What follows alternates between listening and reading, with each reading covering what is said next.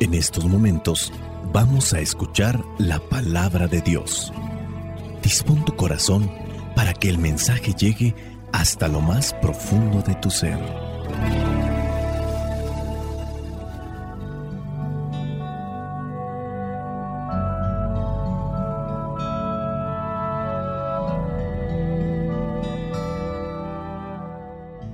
El Evangelio que la iglesia nos propone para el día de hoy corresponde a Lucas capítulo 9, versículos del 1 al 6.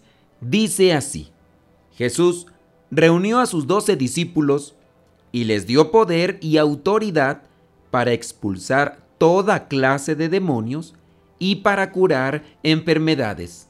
Los envió a anunciar el reino de Dios y a sanar a los enfermos les dijo, no lleve nada para el camino, ni bastón, ni bolsa, ni pan, ni dinero, ni ropa de repuesto. En cualquier casa donde lleguen, quédense hasta que se vayan del lugar. Y si en algún pueblo no los quieren recibir, salgan de él y sacúdanse el polvo de los pies, para que les sirva a ellos de advertencia. Salieron ellos, pues, y fueron por todas las aldeas, anunciando la buena noticia y sanando enfermos. Palabra de Dios, te alabamos Señor. Escuchar tu palabra es inicio de fe Señor. Meditar tu palabra es captar tu mensaje de amor, proclamar tu palabra, Señor, es estar embebido de ti, proclamar tu palabra, Señor, es ya dar testimonio de ti mi Dios. El Evangelio del día de hoy nos trae lo que vendría a ser esta descripción de la misión que los doce apóstoles recibieron de Jesús. Digo apóstoles porque ya cuando son enviados adquieren el título de apóstoles. Discípulo, el que se está enseñando, el que está aprendiendo. Les dio, dice, autoridad y poder sobre los demonios, sobre todos, y para curar enfermedades, y los envió a proclamar el reino de Dios y a curar. El poder sobre todos los demonios, sin duda, viene a ser como ese escudo. ¿El escudo para qué sirve? Para defenderse. El demonio, como bien lo dice San Pedro, andará como león rugiente buscando a quien devorar. Ellos necesitan una fuerza. Su misión no es andar atacando a los demonios, su misión es anunciar el reino de Dios. Y en el reino de Dios van a encontrar a pobres y van a encontrar también a enfermos. Por lo tanto, también recibirán ese poder para sanar a los enfermos. Ya hemos mencionado antes que el reino de Dios no se refiere a algo trascendental, algo que está más allá de este mundo. El reino de Dios es algo que ya se está estableciendo aquí en esta tierra. Jesús quiere que se establezca el reino de Dios. Tiene que enseñar a alguien este mensaje. Este mensaje lo ha estado compartiendo a sus discípulos. De entre toda la gente que le sigue, escoge a estos doce. Después estos doce le acompañarán en diferentes circunstancias, le escucharán decir las cosas, después él pondrá en práctica lo que dice y así poco a poco, hablándoles de un tema, hablándoles de una situación, pasará a otra, de manera que ellos vayan teniendo un progreso también espiritual, hablando de una doctrina. Ellos son judíos, ellos tienen conocimiento de lo que es la religión judía, pero Jesús está planteando lo que es el reino de Dios de forma directa. Entendamos, la palabra antes se transmitía a los profetas, Los profetas podían interpretar, los jueces, los patriarcas, los reyes mismos y compartírselo al pueblo. Dios ya no está haciendo eso. Ahora la revelación se ha encarnado, ya no hay intermediarios. Es Dios mismo, su Hijo, el que se hace hombre y ahora está enseñando directamente a doce, específicamente que serían aquellos representantes de las doce tribus de Israel. El pueblo de Dios antiguo conformado por doce, ahora el nuevo pueblo de Dios conformado por doce apóstoles. Reciben las indicaciones, reciben preparación y después viene el momento en el que será el envío. Y aquí también es donde Jesús les da poder para realizar aquellas cosas que otros no pueden hacer. No cualquiera podrá hacer en este caso lo que hacen los discípulos. No basta con creer en Jesús. Es necesario recibir aquel poder de parte de Dios mismo en los Hechos de los Apóstoles narra que había unos judíos que andaban expulsando demonios, pero por su cuenta. Estos demonios confrontaron a estos judíos y les preguntaron, ¿ustedes quiénes son? A ustedes ni los conocemos. Conocemos a Pedro, conocemos a Juan, conocemos a Andrés, conocemos a Santiago, pero ustedes no los conocemos. Dice en eh, los Hechos de los Apóstoles que los mismos demonios les dieron tremenda paliza a esos judíos y les quitaron la ropa, de tal manera que se fueron desnudos y corriendo.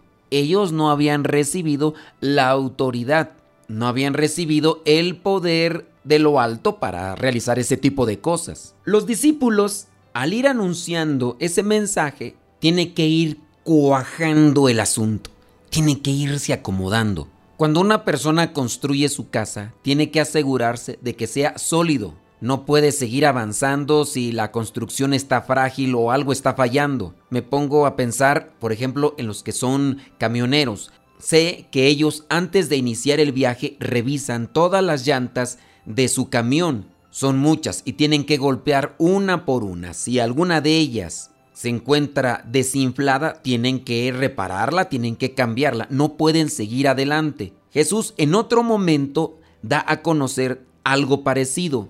Antes de comenzar una construcción, analiza si puedes terminarla, no sea que se quede incompleta y los demás, cuando pasen por esa construcción incompleta, puedan burlarse de ti. Hay que medir terreno y en este caso el anuncio tiene que ir cuajando, tiene que irse fermentando en el pueblo.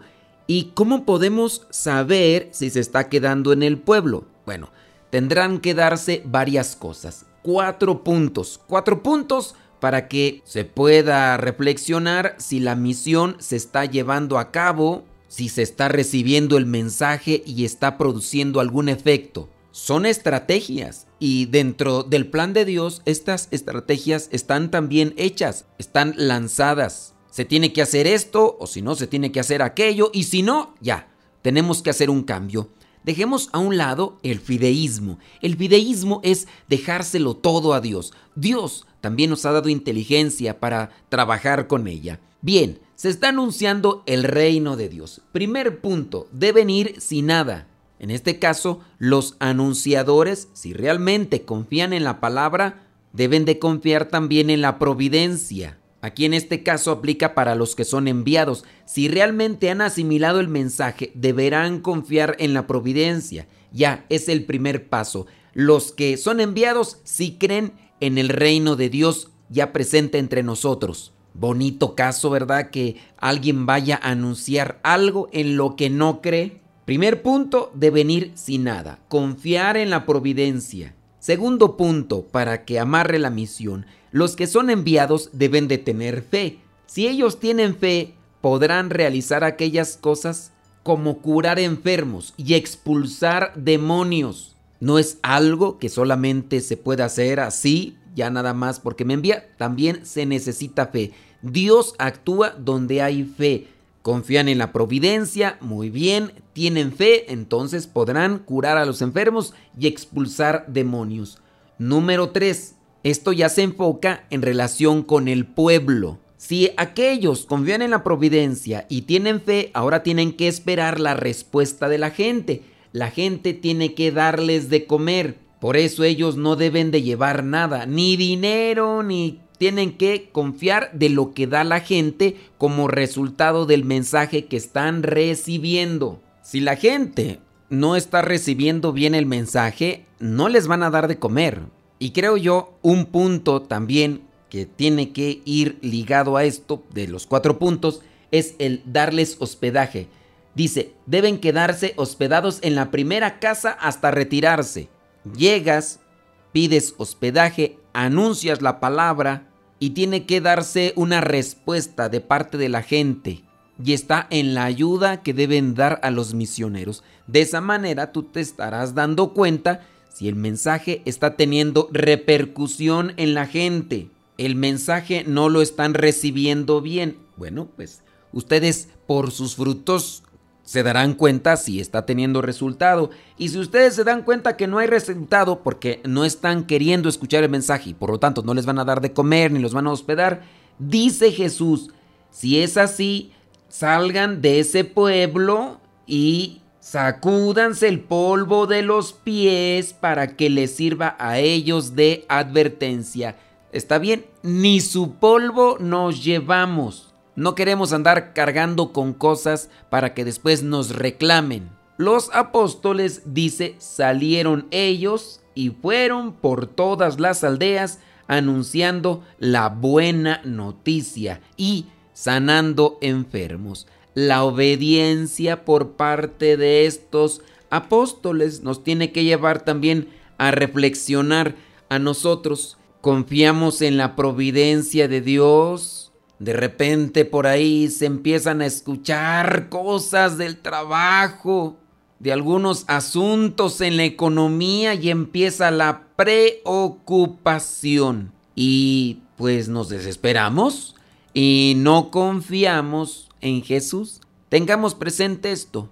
Si nosotros nos ocupamos de las cosas que Dios nos ha encargado, no debemos de pensar demasiado en lo demás, repetimos ese versículo de Mateo capítulo 6 versículo 33. Busca primero el reino de Dios y lo demás vendrá por añadidura. Sí, pero cuando no se tiene fe, no se cree en las promesas del Señor. Pidámosle al buen Dios que aumente en nosotros la fe para que podamos salir presurosos a anunciar su reino. Hagamos lo que su palabra nos dice y confiemos en su infinita providencia. Que nuestra mente y nuestro corazón permanezcan siempre ante la presencia de Dios para conocer qué es lo que quiere de nosotros y nosotros así podamos cumplirlo, agradándole y ayudando a los demás.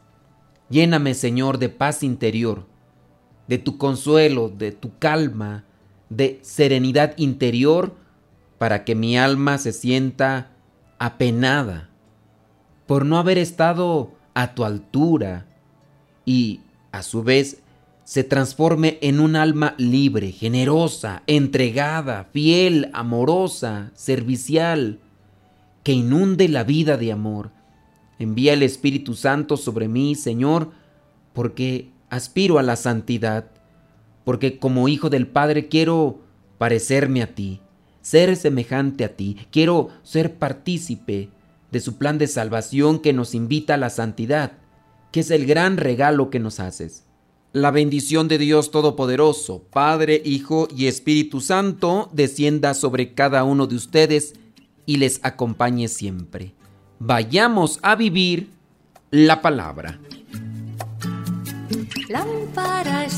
Palabra para mis pasos, luz en mi sendero. Lámpara es tu palabra para mis pasos, luz en mi sendero. Luz, tu palabra es la luz. Luz, tu palabra es la luz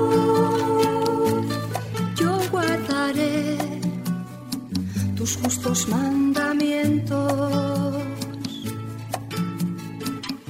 Señor, dame vida según tu promesa.